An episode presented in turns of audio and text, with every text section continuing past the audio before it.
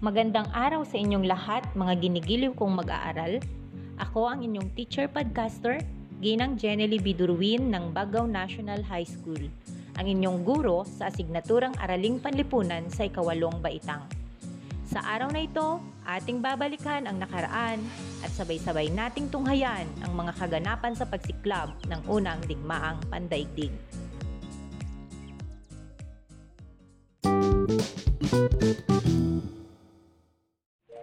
Bago pumasok ang taong 1914, wala sa isipan ng mga tao na magaganap ang pinakamapinsala at pinakamagastos na digmaan sa daigdig.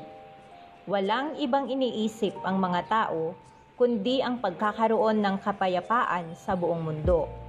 Ngunit nawala pa rin ang kontrol sa mga makapangyarihang bansa at nagsimula ang digmaan ang unang digmaang pandaigdig o World War I. Ano ang ipinagkaiba ng unang digmaang pandaigdig sa iba pang digmaan? Ano ang mga salik ng unang digmaang pandaigdig? Handa ka na bang tuklasin ang kwento ng mga kaganapan ng unang digmaang pandaigdig? Sabay-sabay nating balikan ang kasaysayan tungkol sa digmaang ito. Ang unang digmaang pandaigdig ay kilala rin bilang The Great War, ang digmaang magtatapos sa lahat ng digmaan sa daigdig. Ito ang pandaigdigang digmaan na naganap mula July 28, 1914 hanggang November 11, 1918 na kinasangkutan ng mga makapangyarihang bansa sa mundo.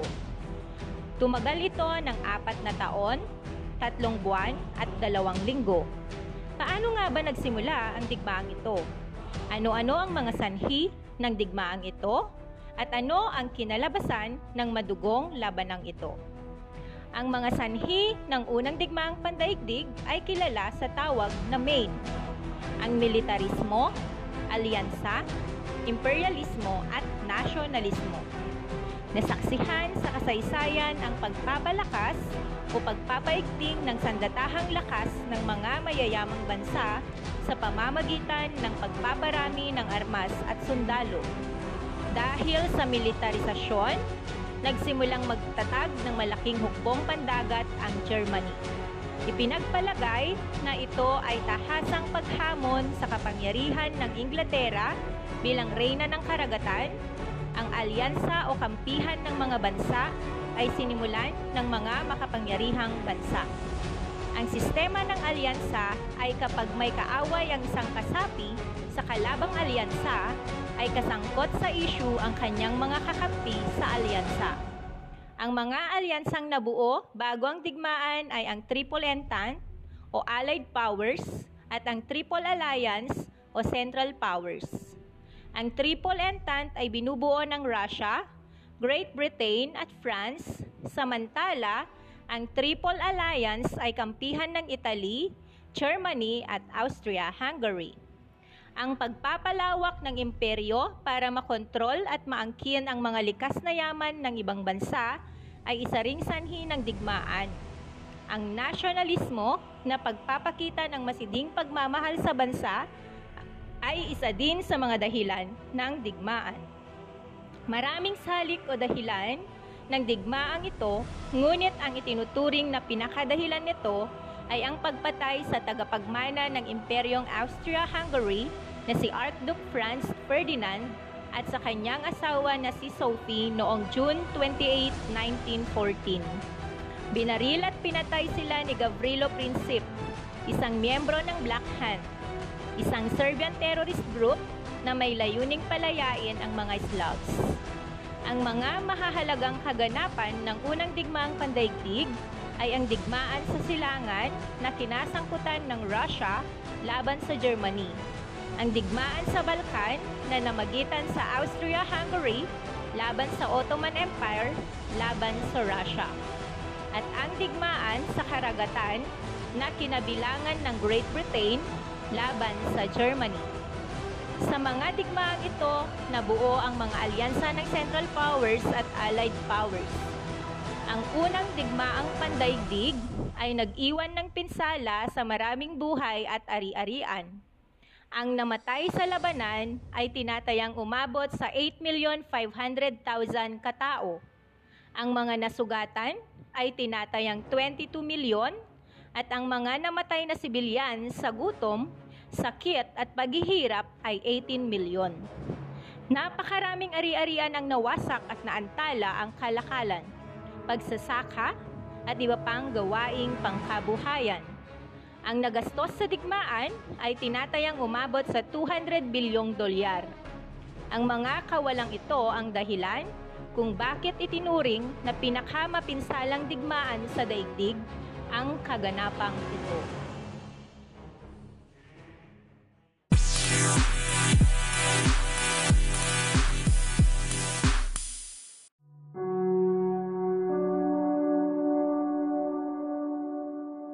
Sa pagkakataong ito, ating subukin ang lalim ng inyong natutunan sa pamamagitan ng isang maikling pagsusulit. Wala kayong ibang gagawin kundi piliin ang titik ng tamang sagot sa mga pagpipilian. Ngayon, kayo ay maglabas ng bolpen at papel at sagutin ang ating gawain. Handa na ba kayo? Sige, umpisahan na natin. Una, ito ang hakbang kung saan nagparamihan ng armas ang mga bansa at pinalakas ang kanilang mga hukbong sandatahan para sa posibilidad ng isang digmaan. A. Nasyonalismo B. Militarismo C. Imperialismo Uulitin ko.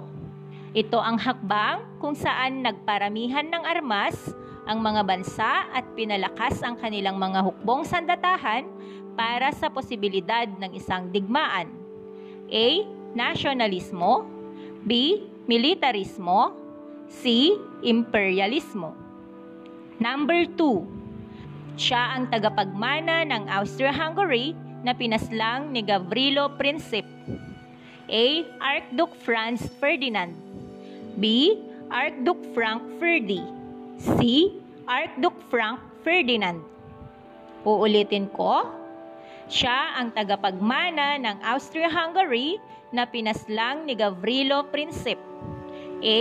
Archduke Franz Ferdinand B. Archduke Frank Ferdi C. Archduke Frank Ferdinand. Number 3. Kailan nagsimula ang unang digmaang pandaigdig? A. July 28, 2014 B. July 29, 2014 C. July 30, 2014 Inuulit ko, kailan nagsimula ang unang digmaang pandaigdig? A. July 28, 2014 B. July 29, 2014 C. July 30, 2014 Number 4. Anong mga bansa ang bumubuo sa Triple Entente? A. Great Britain, USA, Austria-Hungary B. Russia, Great Britain, USA C. Russia, Great Britain at France. Anong mga bansa ang bumubuo sa Triple Entente? A. Great Britain, USA, Austria-Hungary. B. Russia, Great Britain, USA. C. Russia, Great Britain at France. Number 5. Magkano ang tinatayang nagastos sa unang digmaang pandaigdig? A. 200 milyong dolyar B.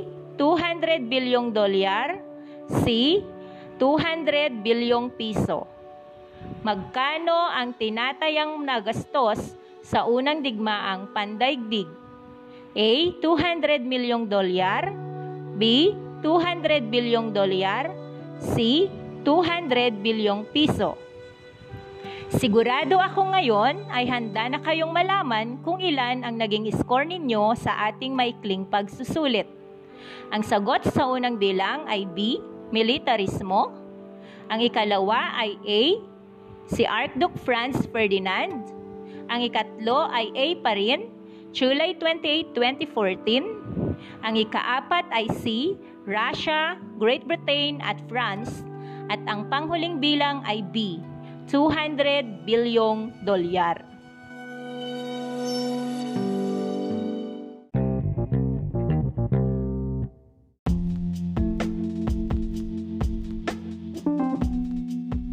Maraming salamat sa inyo, mga giliw kong mag-aaral, sa inyong pakikinig at partisipasyon. Ngayon ay ating ibubuod ang ating napag-aralan sa araw na ito. Ang unang digmaang pandaigdig ay kilala bilang Great War at itinuturing itong pinakamapinsala at pinakamagastos na digmaan sa daigdig. Ang militarismo, alyansa, imperialismo at nasyonalismo ang mga salik sa pagsiklab nito. Kinikilala ding pinakasalik ng unang digmaang pandaigdig ang pagpatay kay Archduke Franz Ferdinand at sa kanyang asawa na si Sophie noong June 28, 2014. Maraming buhay at ari-arian ang nasira dulot ng digmaang ito. Ang namatay sa labanan ay tinatayang umabot sa 8,500,000 katao, 22 milyon ang mga nasugatan, at ang mga namatay na sibilyan sa gutom, sakit at paghihirap ay 18 milyon. Napakaraming ari-arian ang nawasak at naantala ang kalakalan, pagsasaka at iba pang gawaing pangkabuhayan. Ang nagastos sa digmaan ay tinatayang umabot sa 200 bilyong dolyar.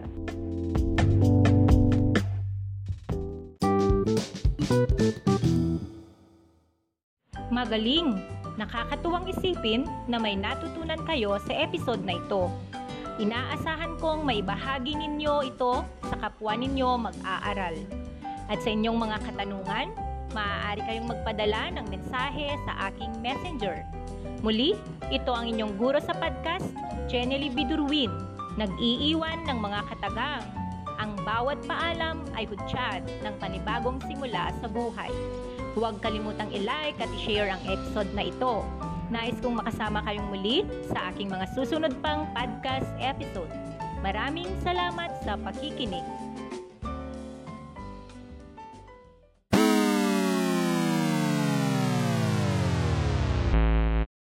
Makasaysayang araw, mga ginigiliw kong mag-aaral ng grade 8. Excited ba kayong matuto sa araw na ito?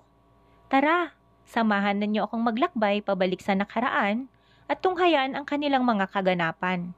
Ako ang inyong podcast teacher, Chenely Durwin, ang tour guide ninyo sa mga bagong kaalamang handog ng kasaysayan.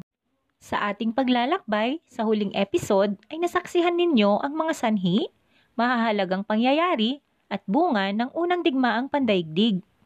Sa episode na ito ay atin namang tutunghayan ang mga dahilan, mahahalagang pangyayari at bunga ng ikalawang digmaang pandaigdig. Ilabas ang inyong Module 2 sa Araling Panlipunan 8 dahil ito ang magiging mapa ninyo sa ating paglalakbay. Handa na ba kayo? Halina, umpisahan na nating maglakbay pabalik sa nakaraan. Napakinggan nyo bang mabuti ang kanta habang tayo ay naglalakbay? Ano ang mensahe ng kanta? Kung ang sagot ninyo ay mga di mabuting epekto ng digmaan, Magaling, kayo ay tama. Ang digmaan ay walang ibang dulot kundi karahasan, kapaitan at pighati sa buhay. Alam nyo ba na hindi pa man lubusang nakakabangon sa mga pinsala ng digmaan, ang mga bansa sa daigdig ay muling umigting ang mga hidwaan sa pagitan ng mga bansa? Nakakalungkot man, ngunit dala na rin ito ng ambisyon ng mga makapangyarihang bansa na maipagpatuloy ang pananakop at pagpapalawak. Gusto nyo bang malaman ang mga sanhi ng pagsiklab ng ikalawang digmaang pandaigdig? Sige, isa-isahin natin. Huwag kayong aalis, manatiling nakasabay sa ating paglalakbay. Dito sa Japan, noong 1931, inagaw nito ang lungsod ng Manchuria. Kinunde na ito ng Liga ng mga Bansa Sinabing mali ang Japan sa paglusob at itiniwalag ito sa kanilang liga. Mabuti ba ang ginawa ng bansang Japan? Tama, hindi ito dapat ginawa ng Japan. Pasyalan naman natin ang Germany. Hala, kusa namang tumiwalag ang Germany sa Liga ng mga Bansa noong 1933. Pumalag sila sa pag-aalis at pagbabawal ng liga sa pagsasandata ng bansa. Dito pinasimulan ni Adolf Hitler, leader ng Nazi, ang pagtatatag muli ng sandatahang lakas ng bansa at pinaghandaan ang muling pananakop. Ano naman kaya ang ginawa ng Italia? Pinamunuan ni Benito Mussolini, isang Italianong politiko, ang pagsakop sa Ethiopia noong 1935. Tuwiran nitong nilabag ang kasunduan sa Liga o Covenant of the League. Puntahan naman natin ang Spain. Ano naman kaya ang kaganapan dito? Noong 1936, nagsimula ang digmaang sibil sa pagitan ng pasistang Nationalist Front at Socialistang Popular Army. Nanalo dito ang mga nasyonalista, ngunit maraming nadamay dahil sa pakikialam ng ibang bansa. Tunghayan naman natin ang pagsasanib pwersa ng Austria at Germany. Hinangad ng mga mamamayang Austriano na maisama ang kanilang bansa sa Germany. Ngunit, sinalungat ito ng mga bansang kasapi sa Allied Powers, ang France, Great Britain at United States. Tumuloy naman tayo ngayon sa Czechoslovakia. September 1938, hinikayat ni Hitler ang mga Aleman sa Sudeten na pagsikapang matamo ang kanilang autonomiya Nasakop nito ang Sudeten noong 1939 at ang mga natitira pang teritoryo sa Czechoslovakia ay napunta na rin sa Germany. Habang lumalakas ang pwersa ng Germany, ay nilusob nito ang Poland. Ito ang huling pangyayaring nagpasiklab sa ikalawang digmaang pandaigdig na naganap noong 1939. Nauunawaan nyo na ba ngayon kung bakit ang unang digmaang pandaigdig ay nasundan? Magaling! Dahil sa sanga-sangang pangyayaring dala ng kagustuhang manakop ng mga makapangyarihang mga bansa, ay muling sumiklab ang pandaigdigang digmaan. Natututo ba kayo sa ating paglalakbay? Kung ganon, tuloy-tuloy nating saksihan ang mga kaganapan sa tuluyang pagsiklab ng ikalawang digmaan. Ang ikalawang digmaang pandaigdig ay naganap mula 1939 hanggang 1945 taong 1939 nang naganap ang Poland invasion ng bansang Germany. Kayo ba ay mabilis at magaling sa sorpresa? Kung oo ang inyong sagot, aba, kasing bilis nyo na ang Germany sa diskarte. Alam nyo bang bilis at sorpresa ang diskarteng ginamit ng Germany upang sakupin ang Poland? Tinawag itong Blitzkrieg o Lightning War. Sunod-sunod pang pagsalakay sa Norway, Denmark, Belgium, Netherlands, Luxembourg at Hilagang France ang ginawa ng Germany noong 1940. Dinagdag ng Germany ang Yugoslavia at Greece sa mga bansang kanyang nasakop noong 1941. Mula June 1941 hanggang January 1943, tinangkang sakupin ng Germany ang Soviet Union, ngunit ito ay nabigo. Samantala, habang namamayagpag ang Germany sa Europa, ang bansang Japan ay naghari naman sa Pasipiko at Asya. December 1941, nang bombahin ng Japan ang Pearl Harbor sa Hawaii. Guam at iba pang base militar ng USA sa Asya at Pasipiko. Alam nyo bang maging ang ating bansa ay hindi nakaligtas sa pananakop ng Japan? Oo, December 10, 1941, ay narating ng mga Hapon ang Aparicagayan at Vigan Ilocos Sur. Dumaong din ang malaking pwersa ng mga ito sa Lingayen, Pangasinan hanggang unti-unting nasakop ng mga Hapon ang buong bansa. Ano naman kaya ang ginawa ng USA sa digmaang nagaganap? Mahusay! Ang USA ay nagsimulang kumilos. Sinakop nito ang Solomon Islands noong August 1942 at nagawa nitong itaboy kasama ang Great Britain, ang Italy at Germany mula sa hilagang baybayin ng Asya. September 1943 ay nagawang salakayan ng Allies ang mainland Italy at June 1944 ay sinimulan na din nito ang pagsalakay sa puwersang Germany. Sa pagkilos ng Allies ay humina ang puwersa ng Axis powers. Nagpakamatay si Hitler noong April 1945 bago pa man matagpuan ng mga allies at noong May 1945 ay sumuko na ang Germany sa allies. Ang Japan naman ay sumuko sa USA noong September 1945 nang pasabugin ang Hiroshima at Nagasaki, Japan noong May 1945. Sa tingin ninyo, kung hindi lang naghangad ng mas malawak na kapangyarihan ang Germany, Italy at Japan, naging mapayapa kaya ang mundo? Tumpak! Ang paghahangad ng labis na kapangyarihan at yaman ay magbubunga ng karahasan. Alalahanin na ang maliit na digmaan ay lumalaki at hindi mapipigilan kung hindi ito maaayos sa umpisa pa lamang. Tandaang ang pagkakaunawaan ay mahalaga upang maging mapayapa ang mundo. Ngayong nasaksihan nyo ang mga kagimbal-gimbal na labanan sa pagitan ng mga bansa sa daigdig, ay nais nyo pa bang masaksihan ang mga naging bunga ng madugong digmaang ito? Sige, ituloy-tuloy na natin. Naapektuhan kaya ng digmaan ang buhay ng mga tao? Aba oo, malaking bilang ang namatay at maraming nasirang mga ari-arian sa mga bansa sa daigdig natigil ang pagsulong ng ekonomiyang pandaigdig dahil sa pagkasira ng agrikultura, industriya, transportasyon at pananalapi ng maraming bansa. Ngayon at nakita na ninyo ang kahalagahan ng kapayapaan at pagkakaisa sa daigdig, ay nais kong malaman ang inyong saloobin sa aking katanungan. Ilabas ang activity notebook at ballpen at sagutin ang tanong na ito.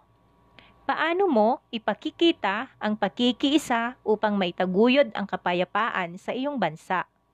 Inuulit ko, paano mo ipakikita ang pakikiisa upang maitaguyod ang kapayapaan sa iyong bansa?